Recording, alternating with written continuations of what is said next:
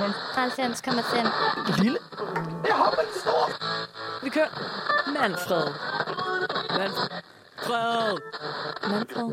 Manfred. Uniradions formiddagsprogram. Fra mandag til fredag, 9 til 11, live på 95,5 FM. Eller hvorhen du lytter til dine podcast. Klokken den er blevet 12 minutter, lige i det sekund, jeg snakker, over 10. Og her i studiet, der har vi mig, Eva og Cecilie. Og så har vi fået en gæst med fra Kritik Digital. Det er dig, Mikkel Minder. Du har startet med at lave et lille bitte CV af Kritik Digital. Men nu vil jeg egentlig helt konkret høre, hvordan opstod ideen til Kritik Digital? Jeg har været rigtig meget i undervisning og forskning og sådan noget før, ikke? Og jeg har undervist alt muligt. Altså undervist efterskoleelever, højskoleelever og underviser og sådan nogle IT-frivillige ældresagen, altså som er de skarpe ældre, som underviser andre ældre i NemID og show og alt det der, ikke? Og uanset hvor jeg kommer hen og underviser i det her, så er der sådan en energi bagefter, om at der er noget her, der er forkert. Der er et eller andet, altså den bevidstgørelse medfører tit, at nogen har lyst til at gøre noget. Og det noget har jeg altid også svært ved at sende videre til. Det har manglet. Det har manglet et sted, hvor man bare kunne være sådan, det er her, jeg gerne vil, prøve at forandre noget, fordi jeg synes, det er grundlæggende uretfærdigt, at jeg bliver overvåget og ikke kan slå det fra, eller hvad det nu kunne være. Ikke? Så hos mig personligt kom det derfra, og så var jeg rigtig heldig at møde de rigtige mennesker på det rigtige tidspunkt, som tænkte noget af det samme. Og så er ideen ligesom at lave en organisation, som ikke har fokus på det, man ville kalde for sådan individual prævention, altså at passe på dig selv online, men som meget mere har fokus på, hvordan ændrer vi det her politisk? Hvorfor skal det være sådan, at når vi alle sammen her i studiet, kunne jeg så sige lige før, slår cookies fra og trykker kun nødvendigt, hvorfor er det så ikke det der default? Hvorfor er det ikke det der standarden, hvis det er det alle, eller i hvert fald dem, der har taget sig ind i det, helst vil have? Ja. Er sådan et spørgsmål, vi kunne finde på at have lyst til at stille. Ikke? Hvorfor har man lavet standarden efter, at vi formentlig snyder folk en lille smule ved at lade dem trykke på at acceptere alle på den grønne knap, når den grå knap, du rigtig skal trykke på, hvis du gerne vil slå det fra, er det, du har mest lyst til at trykke på? Spændende. Interessant. Altså nu nævnte du, at I havde et møde i Ungdomsdemokratihus her den 19. Nu bevæger jeg mig så godt nok lidt væk fra den her idé, men hvis man nu møder op, hvem er det, som man møder? Hvad er I for nogle typer? Er I alle sammen meget, meget kritiske og vi kan ikke lide internettet? Eller hvad er I egentlig, og hvem er I? Mm. Det er et godt spørgsmål. Altså, vi har jo bevidst valgt at kalde os Kritik Digital, og for at starte der, så binder det op på, at vi ligesom altid gerne har ville stille kritiske spørgsmål til magthaverne i den digitale verden, men det er lige så meget Facebook og TikTok, som det er Margrethe Vestager og lige nu Christel Schaldemose, der er socialdemokrat i Europaparlamentet, og som sidder som chefforhandler på sådan en stor europæisk lovpakke, de er i gang med at gennemføre lige nu, om den digitale verden. Så alle dem er jo magthavere i den digitale verden, og alle dem vil vi gerne stille lige kritiske spørgsmål. Og det giver sådan en sjov, moderat position inde i midten, fordi vi er ikke sådan nogen, der beder folk om at logge fuldstændig af noget. Vi er stort set alle sammen selv på samtlige medier, og synes ligesom derfor, vi synes det er politisk, der skal gøres noget, og ikke med den enkeltes adfærd. Og den flok, vi er ligesom en blandet flok mellem at være sådan halvdelen af sådan unge professionelle, vil jeg sige, som arbejder aktivt med området i det, de laver til daglig, men den anden halvdel er hvad kan man sige, engageret, energisk, vil gerne gøre noget og har bare interesse for et felt, ikke? Og så er vi sidder 4 mennesker i den her ledelse og er lige nu sådan noget 160 medlemmer, som er, og dem, når jeg tegner det op som halvdelen, så er det af de 160, jeg mener, at halvdelen er unge professionelle, halvdelen er mere ren interesse, ikke? Okay. Spændende. Ej, jeg synes bare, det er noget mega spændende. Ja. Nu nævner du meget, at I gerne vil rykke noget politisk. Er det så en organisation, hvor I kommer og siger, at vi har det her principprogram, som vi gerne vil have implementeret oven på Christiansborg, eller hvordan forsøger I ligesom at påvirke, hvad der ligesom sker derinde? Hvis man kunne lave sådan en analyse af, hvordan man forandrer ting, så tror jeg ville kunne tjene mange flere penge, end jeg gør. Altså, men det vil vi jo stadigvæk gerne med at finde ud af, hvordan man gør bedst muligt, ikke? Hvad der er helt sikkert er, at det har vist sig at være en stemme, mange har lyst til at invitere indenfor. Fordi der mangler et borgerinitiativ der mangler en civilsamfundsinstitution, så at sige, i den digitale verden. Så magthavere er, altså at det, at Facebook gerne vil komme og snakke med os, hvor vi inviterer åbent, altså synes jeg, at altså, det er en måde, man kan i gåseøjne påvirke på, ikke? Og så er det jo for os at lave reel politisk udvikling, fordi det ene er at være dygtig til at diagnostisere et problem. Det vil jeg sige, at vi har en ret stor branche for forskere, journalister, alle sådan nogle, der er rigtig dygtige til at sige, her er problemet, her er problemet. Men det vi mangler er dem, der er dygtige til at udvikle politiske løsninger. Og hvis vi kun som branche peger på der, hvor problemet er, så er det noget, vi lægger op til alle mulige, tillader mig at sige det, jeg må godt sige det, for jeg læser jura, ikke? Tørre embedsmænd i ministerierne at løse bagefter, medmindre vi selv kommer med løsningsforslagene. Så det er det, vi øver os rigtig meget i, at lave sådan nogle udviklingslaboratorier, hvor vi faktisk sætter en masse mennesker sammen, der laver meget forskellige ting. Nogen, der både er pædagoger, nogen, der er i politiet, men nogen, der læser jura, og nogen, der er statskundskaber, ved, hvordan det system fungerer, og prøver at lade dem lave løsninger sammen. Og det har vist sig, at der er ret meget efterspørgsel på det, fordi den kompetence er der sjældent nogen, der har råd til at samle. Ej, det lyder bare mega spændende, og jeg glæder mig til, at vi skal snakke videre om det her efter et nummer. Vi skal høre sangen You med Elisa Lema. Yes, og vi har lige snakket om bevægelsen Kritik Digital og historien bag, og hvilke mennesker det består af. Og nu skal vi til et lidt mere konkret fænomen på den digitale scene. Og det er noget, du har introduceret for mig, der hedder shadowbanning. Det glæder mig til at vide, hvad er. Som vi alle sammen glæder os til at blive klogere på. Men jeg tænker, siden du siger, at det er noget, vi skal snakke om, så er det højst sandsynligt vigtigt. Så først og fremmest, hvad er shadowbanning, og hvorfor er det vigtigt at snakke om? Er der nogen af jer, der før har prøvet, at der pludselig var nogen i jeres feed, der forsvandt? Altså sådan, at man har fulgt en, eller et eller andet, og du bare ikke får opslag mere, eller hvad? Mm. Ja.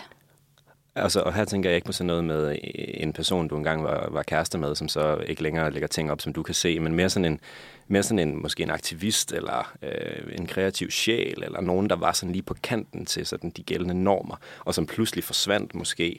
Det er i hvert fald det koncept, som shadowbanning er.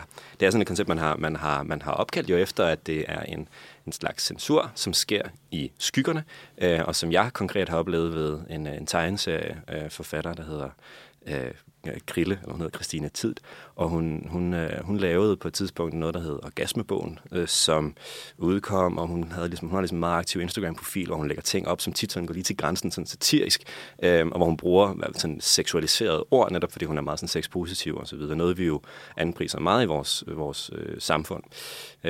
Og pludselig så jeg hende bare ikke mere. Og jeg kender hende heldigvis i den virkelige verden, og derfor kunne jeg jo spørge, hvad der skete, og hun var sådan, jamen det hun havde oplevet var ligesom, at pludselig kunne hun se, at der var ikke nogen af den ellers normale, sådan stærke følgerskare, der var ikke nogen, der længere likede det, hun lagde op, som var helt vildt mærkeligt, og på Instagram har du ikke samme mulighed for sådan at se, hvor langt kommer det faktisk ud.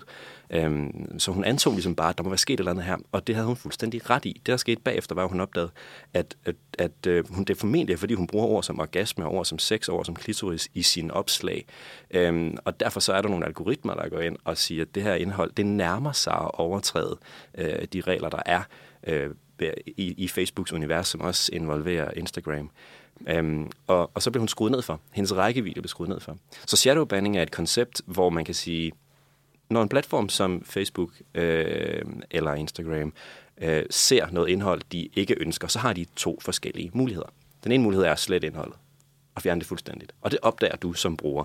Men den anden mulighed, de har, det er og skrue ned for lyset på det indhold, du har lagt op. Og det ser vi meget forskellige eksempler på. Det, der tit er udfordringen ved det, det er, at når du bliver ramt af shadowbanning én gang, så bliver du tit ramt af shadowbanning i en lang periode. Altså sådan, at det ene, du lægger op, kommer til at smitte af på det andet, du lægger op, og så bliver du pludselig vilkårligt begrænset i dit udkomme. Måske endda også som professionel, en, der skal tjene penge på det her, og det er meget sådan besværligt at have med at gøre. Og det grundlæggende, hvorfor vi har brug for at sætte fokus på det, er, ingen ved jo, at det sker, for hvem skulle tale højt om det? Man kan ikke tale højt om det, når det er sket, fordi så er du allerede blevet skruet ned for. Så vi har ligesom prøvet at bruge vores kræfter på at samle cases ind, som har været ret forskellige, men som særligt er i sådan nogle kreative miljøer, aktivistiske miljøer, som går sådan lidt til grænsen. Og det handler næsten altid på den måde om køn, om seksualitet, om race, som er, hvad kan man sige, tematikker, der ofte shadowbandes.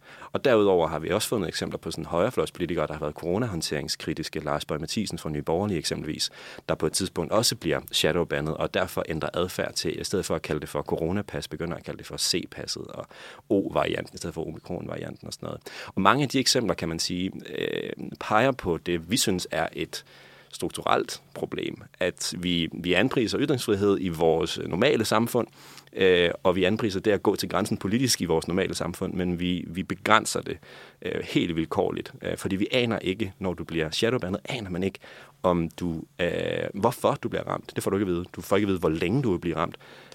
Det skal man have at vide, hvis man får et opslag slettet, for eksempel.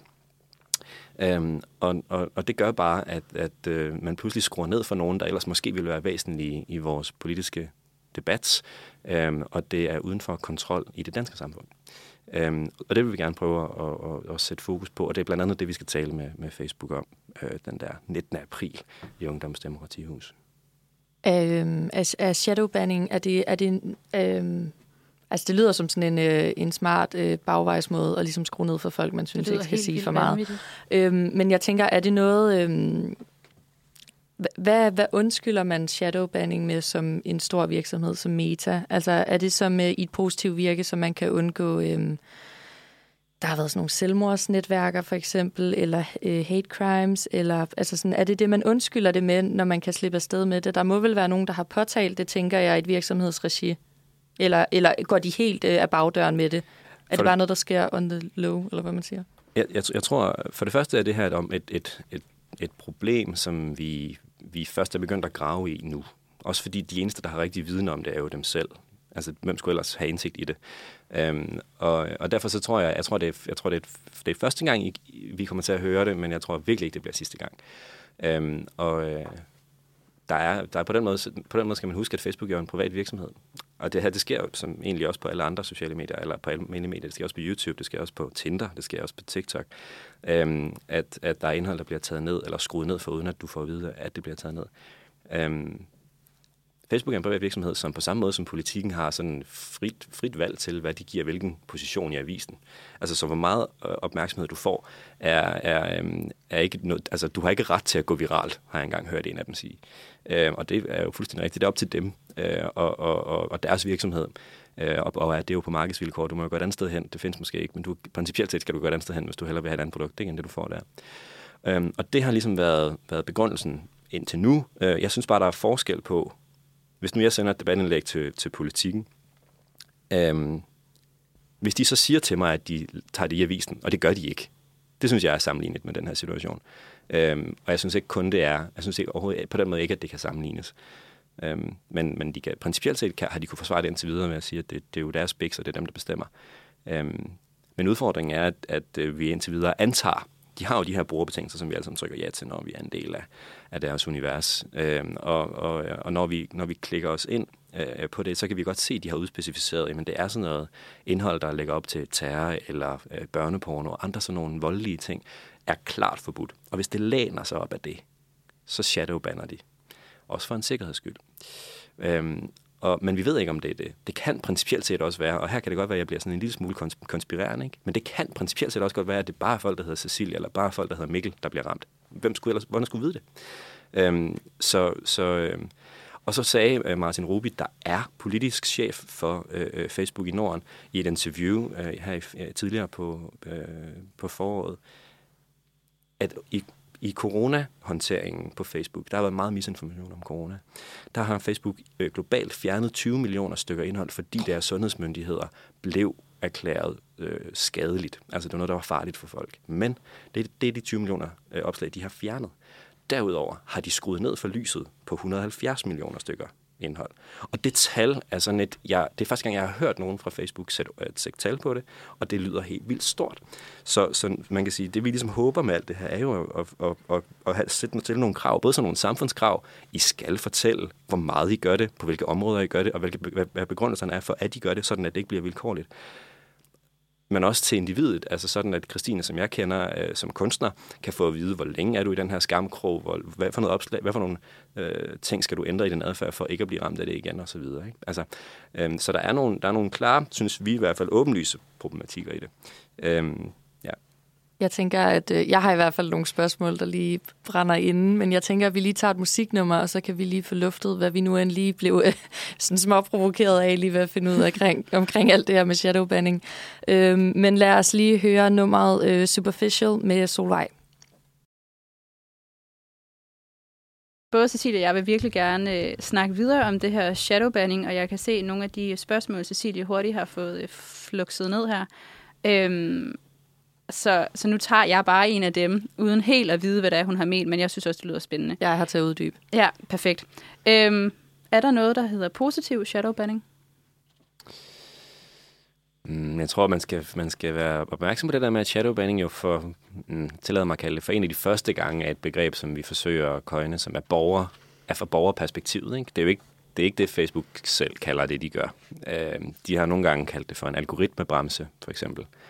Ja. Og det er jo en markant mere positiv overlyd. Jeg tror, at alle, der gør det her, mener, at det er positiv shadowbanning, positiv algoritmebremse, de udfører. Og det, vi skal huske her, det er ligesom, at den balance er enormt svær at finde. Det anerkender vi sådan set også ret meget i Kritik Digital. Altså, vi anerkender også, at det er nemmere for os at være i kritikerpositionen nogle gange på det her område, fordi det er nemmere at kritisere, hvad problemet er, end at finde løsningen. Og vi vil rigtig gerne hjælpe med at finde den løsning.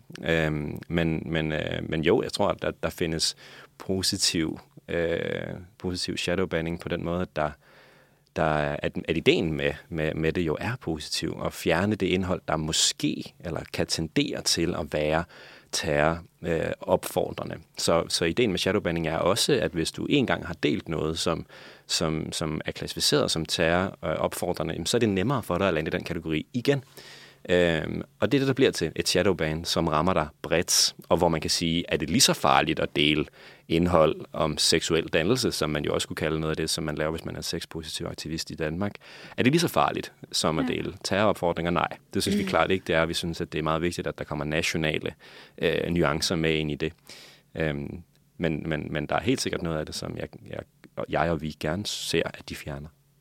Jeg tænkte bare, i forhold til, at du siger netop det med sådan lidt nationalt perspektiv indover, er det skåret over med en kamp-agtigt? Altså, for jeg tænker, at det er fordi, der er en masse ting, der popper op imod mit hoved. Jeg tænker for eksempel det, du siger med seksuel dannelse. Der er jo også noget værdipolitisk indover. Hvad synes man, unge mennesker eller alle mennesker generelt skal have mulighed for at læse omkring, og sådan, hvor at man måske har nogle stærkere holdninger omkring abort i Texas, end man har i Viborg, eller sådan, altså den vej rundt, sådan, bliver man ramt med bliver det skåret over med en kamp fra meta af, i forhold til, hvordan man shadowbanner, eller er det sådan målrettet, hvilke miljøer, kulturer og samfund, man ligesom bevæger sig rundt i? Det er målrettet, men det er jo begrænset, hvor småt man kan målrette det til. Altså, man bliver nok nødt til at knytte en kommentar til, hvad indholdsmoderationen hos Facebook Meta-virksomheden egentlig er for en størrelse, ikke? For jeg tror, at de har ansat 30.000, og så der sidder 30.000 menneskelige moderatorer, plus deres algoritmer, ikke? Der er sådan en kunstig intelligens, som spotter det, som kunne være ulovligt indhold. Så der sidder 30.000 mennesker i verden, men af dem skal der jo sidde nogen, der også kan dansk, for at man kan forstå, hvad dansk indhold er. Ja. Og det er der så også nogen, der gør. Så der sidder det, man kalder en tredjepartsvirksomhed, altså en virksomhed, der ikke er en del af konglomeratet Facebook Meta, men som er købt ind til at være. De sidder formentlig nede i Tyskland. Og der sidder så mennesker, der kan dansk, formentlig danskere jo, som ser alt det indhold, der bliver flagget, og som ryger i sådan en, det her det skal lige tjekkes før, at det kommer op igen, kategori. Ikke? Og det betyder jo, at der er nationale forskelle. Der er et dansk Facebook, som er anderledes end det texanske Facebook. Det er der. Og det er også sådan, vi skal huske at tænke det. Altså, Facebook slipper nogle gange, synes jeg, afsted med at tale om de her globale standarder, som de synes, indhold skal leve op til. Men der er forvejen forskel på det. Det kan man sagtens lave. Så spørgsmålet er også bare, altså ligesom at vi stiller forskellige krav til plastikprodukter i Europa, end man gør i store dele af Asien, så kan vi sagtens stille krav til sociale medieprodukter, som er forskellige i Danmark i forhold til, hvordan det er i en amerikansk stat. Og det gør vi allerede, og det kan man sagtens. Jeg har et spørgsmål, som lige hopper et skridt tilbage fra den snak, I lige havde, fordi nu snakkede vi om det her med, om der var noget, der var positiv shadowbanning. Jeg kom til at tænke på, prøv at tænke, hvis det der netværk, som Cecilie nævnte tidligere, det der selvmordsnetværk, der var på Instagram, hvis det var blevet shadowbanned. Hvorfor, altså sådan, jeg ved ikke, om du kan svare på det, men jeg tænker bare sådan, hvorfor er det ikke blevet slettet? Altså, hvorfor er det ikke blevet bandet? Hvorfor er det ikke kommet væk? Altså, vi må nok spørge Facebook om det, ikke? Fordi de er de eneste, der ved, hvad der sker i maskinrummet. Det, der nogle gange kan være, altså punkt 1, det som Når vi taler om shadowban, så er det mest noget, der henvender sig til for eksempel discover-funktionen på Instagram. Altså det er, hvis du allerede følger nogen, så er der større sandsynlighed for, at du får det indhold, selvom det bliver shadowbanet. Og derfor kan man sige, at når det her det nu er en lukket... Jeg husker det også som, at det var, altså, var det både en lukket Facebook-gruppe, men også et lukket Instagram-netværk, hvis det er det her priv. Ja, lige så ja. Og det er jo selvfølgelig alt sammen inden for glasrammerne af Facebook-virksomheden, men hvorfor det ikke blev shadowban, det kan sagtens være, det gjorde. Men at det var et sted, folk de bare besøgte af egen fri vilje, og derfor så findes opslagene jo stadigvæk. Ja, okay. På TikTok, der gør man det sådan med shadowbanning, at man sådan set bare erklærer, at noget, altså hvis du for eksempel er under 18 år gammel, men er 15 eller 16 eller 17 år gammel, så bliver dit indhold kan aldrig ryge på det, man kalder for den der For You-page, som er så den primære siden på TikTok. Dit indhold kan ikke ryge derud. Det er jo et grundlæggende shadowban, kan man sige. Men det er for at beskytte den gruppe mod seksualiserede blikke på en eller anden måde. Det er jo smart, i princippet. Og det er de også egentlig også meget, meget, meget åbne omkring. Man kunne også sige, synes jeg, man har ikke spurgt den gruppe, hvad de helst selv vil. Altså, hvis jeg selv var 15 og godt kunne tænke mig at blive fuldtidsinfluencer og være sådan, det eneste, jeg ikke kan, det er at udkomme til mange mennesker. Fordi TikTok har bestemt, at det må jeg ikke. Kunne også være sådan, hvorfor skal I egentlig bestemme det? Og det er lidt det, der vi prøver at have som vores rolle, ikke? At prøve at se de der ting fra så mange forskellige vinkler som muligt.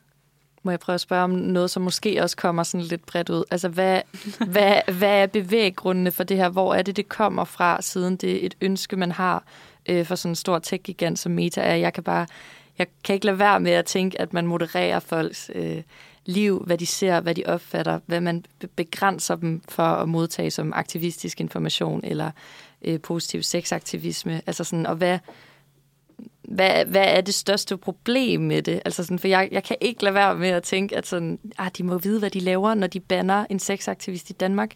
De må vide, at det har de ikke lyst til, at man skal se. Og det er da mega subjektivt. Eller sådan.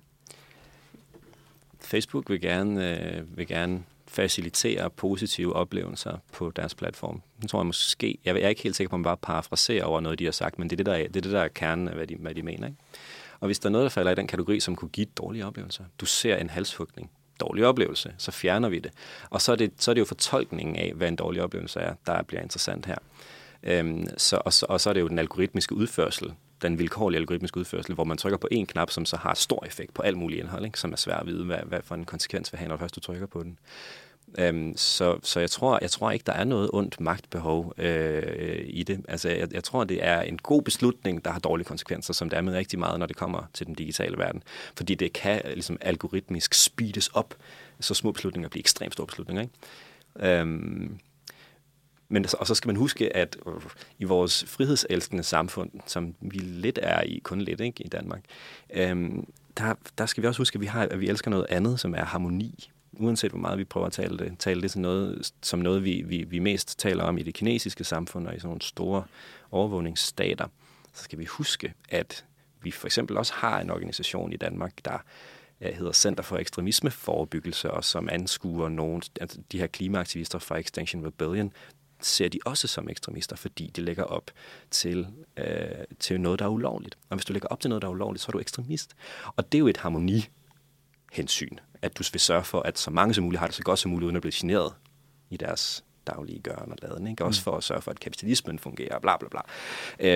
Så der er et samfundssystem, som Facebook her taler ind i på en måde, hvor det er svært at se det afsondret. Det er ikke kun Facebook, der tænker det her. Det er en del af det samfund, vi er en del af. Altså, nu ved jeg ikke, om det er en gammel pointe, eller om den er sådan lidt kedelig, men nu sagde du også lige kapitalisme, og er meget af det ikke også bare kroner og øre? Altså, man hører tit det der udtryk brand risk med mange store populære creators, og så jeg ser meget Twitch, for eksempel, som er sådan en livestreaming service, og en ting, der altid bliver snakket om med mange af dem, jeg ser, som jo er lidt nogen på kanten, de er lidt og de laver nogle lidt voldsomme shows og laver nogle lidt kække jokes og sådan noget, men hvor de hele tiden snakker om det der med, at de skal passe på med ikke at bande for meget, eller ikke vise deres pistol på streamen, eller ikke, fordi at så er de en brand risk. Altså Twitch ser, at så er der ikke nogen store firmaer, der gider at poste en masse penge i vores platform, fordi at alle vores største creators, de er ikke særlig familievenlige, og der er flest penge i familier. Jo, altså det hele handler om kroner, jo, når det kommer til det, ja, der. Ja, det gør det. Det gør bare det. Simpelthen bare lige for at få det sagt. Altså, ja, det er meget... Helt sikkert. Jeg tror, og det er der, hvor vi har en stor og svær opgave, ikke? Fordi det er en balancegang mellem at elske og ønske sig frihed til frie individer i et frit samfund, eller om man ønsker harmoni. Og det er en meget fin balancegang, vi bliver nødt til at finde en løsning på, fordi spørgsmålet er, om vi er på vej i en retning, der kunne smage lidt af det totalitære, hvis vi bare bruger kroner og øre som argument for, at du skal rette ind, du må gøre sådan og sådan, ellers så er du ikke med, og så bliver du udstødt og sådan videre. Altså, det er noget, vi kender fra andre systemer, vi virkelig ikke vil kigge til. Og hermed ikke sagt, at vi på den måde overhovedet er noget nær den situation, men det giver mindelser til det. Ja. Ja, der er så mange ting. Ja, men jeg tænker, det er helt vildt spændende det hele. Jeg tænker, at inden vi lige siger tak og farvel for dit meget fornemme selskab, om vi kunne prøve at snakke lidt fremtid i den forstand. Sådan, hvad skal vi rette vores øjne mod? Hvad vil du sige er vigtigt at have i kikkerten lige nu i forhold til den digitale kamp i gåseøjne, der foregår? Hvad har du selv øje på? Okay, altså for det første, så et sted, man skal kigge hen, som jeg synes får for lidt opmærksomhed lige nu, det er, at vi i Europa, med Margrethe Vestager i spidsen som kommissær, og med højtstående sådan danske politikere i spidsen, er i gang med at lave noget, der hedder Digital Services Act, som er sådan en slags, ligesom dengang GDPR kom, så kom der pludselig en persondataregulering, som har skabt rigtig meget bøvl, og som alle først rigtig opdagede kom, da den var der. Hvis man godt kunne tænke sig at være med på, hvad er det for en ny lov, der er i gang med at blive lavet nu, som formentlig bliver vedtaget til sommer, og som formentlig træder i kraft allerede næste sommer, så skal man nu begynde at følge med i, hvad er det for nogle politikker, man vil indføre i den her nye lovpakke i EU. Og det handler blandt andet om grundlæggende indholdsmoderation. Hvad for noget indhold må være der? Hvad for nogle krav skal de her platforme lægge op til? Hvad for nogle krav skal særligt de store platforme, som man i EU-sprog kalder for gatekeepers, altså dem, som også har magten til at holde mindre konkurrenter ude af markedet, Google, Amazon og andre af dem der, ikke? Alt det begynder EU nu at stille markant større krav til, og hvis man er sådan en som mig, der er politisk nørd på området, så er det virkelig spændende, hvad for nogle snakke de har. Også fordi vi taler meget lidt om det. Vi taler en lille bitte smule om, at vi er i gang med at regulere området på dansk jord, men hvordan de to områder kommer til at tale sammen, for eksempel, er der ingen, der taler om. Selvom at EU altid har forrang på sådan et område som det her, når det kommer til forbrugersystemer. Så det er den ene ting. Den anden ting er mere diffust, fordi det er gået op for mig på det sidste, at i den digitale verden, der er det private politisk. Altså hvis du oplever at blive shadowbandet for eksempel, men ikke siger det højt til nogen, så hører jeg aldrig om det, og så kan jeg og vores organisation ikke gøre noget ved det. Og på den måde, så tror jeg, at vi skal genaktualisere det der blik på, at det, der sker i dit feed, kan sagtens være et systematisk svigt, eller kan sagtens være et systematisk problem. Men vi ved det bare først. Jeg ved det ikke, fordi jeg ser det ikke i mit eget feed. Jeg er ikke blevet shadowbandet. Hvordan skulle man så vide det, hvis ikke der er nogen, der siger det højt? Så det andet er, at vi skal være opmærksom på de anomalier, eller sådan at ting, der skiller sig ud og kunne være uretfærdigt. At vi råber højt om dem, så vi er sikre på, at der er nogen, der hører om det, så vi faktisk kan lave det om. Ellers så kommer det altid bare til at blive det samme, ikke? Det er også et magtredskab at sørge for, at folk de ikke organiserer sig. Det har det altid været. Og på den måde, så det var også for lige at ende på en høj note, ikke? Altså, på den måde, så er den her kamp, det er sådan et forsøg på at gøre... Altså jeg synes jo, vi generelt, det synes Kritik Digital generelt, ikke? At vi er digitalt umyndiggjort. Altså vi er på en eller anden måde blevet frataget rigtig meget af den selvbestemmelsesret, vi har i den fysiske, virtuelle, fysiske analog verden. Og i den digitale verden, der allerede når vi siger ja til de her brugerbetingelser, er der ikke nogen, der læser kontrakten. Det er den ultimative umyndiggørelse. Og vi vil gerne myndiggøre. Vi vil gerne, at flere mennesker ved mere om den digitale verden, kender til deres rettigheder, så de også ved, hvornår de ikke er der, hvornår de mangler dem, og kender til deres handlemuligheder. Sådan at vi faktisk får lavet systemerne om, så de er retfærdige. Og sådan kan vi ligesom genetablere den her digitale myndighed. Og det hele starter med at være opmærksom på, at det private er politisk, og det politiske bliver til forandring, og den forandring bliver til myndighed, ikke? Det var fremragende sagt. Allersidste spørgsmål, inden vi lige sætter noget musik på. Er du bange for at blive shadowbandet? Der er nogle af mine venner, der har spurgt mig, for jeg begyndte at skrive om det, ikke? Altså, om ikke det ord i sig selv ryger i kategorien. Yeah. Så var det ud. Og det er jeg helt sikker på, at det ikke gør. Hvis det gør, så er det fedt for mig. Så tager jeg jo bare fat i nogle af de der medier og siger, nu skal det også mod mig. Altså, så det tror jeg helt sikkert ikke. Nej, jeg er overhovedet ikke bange for det. Jeg er simpelthen så sød og rar og ordentlig, også når det kommer til min digitale opførsel. Det kommer jeg ikke til. Tusind tak, Mikkel. Det var virkelig rart at have dig i studiet, og virkelig oplysende. Virkelig, det var simpelthen så spændende. Og kunne fortsætte i 100 år. Ja, jeg tror lige, vi vil slå et ekstra slag for den 19. april i Ungdomsdemokratihus. Klokken? 19:30 kan man komme og høre meget mere om det. Jeg tror i hvert fald, I kan finde mig derinde. Og tak til dig, Mikkel Minder. Vi er i hvert fald blevet en hel del klogere og er et skridt tættere på at blive digital myndiggjorte. Det var vores interview, og tak for i dag.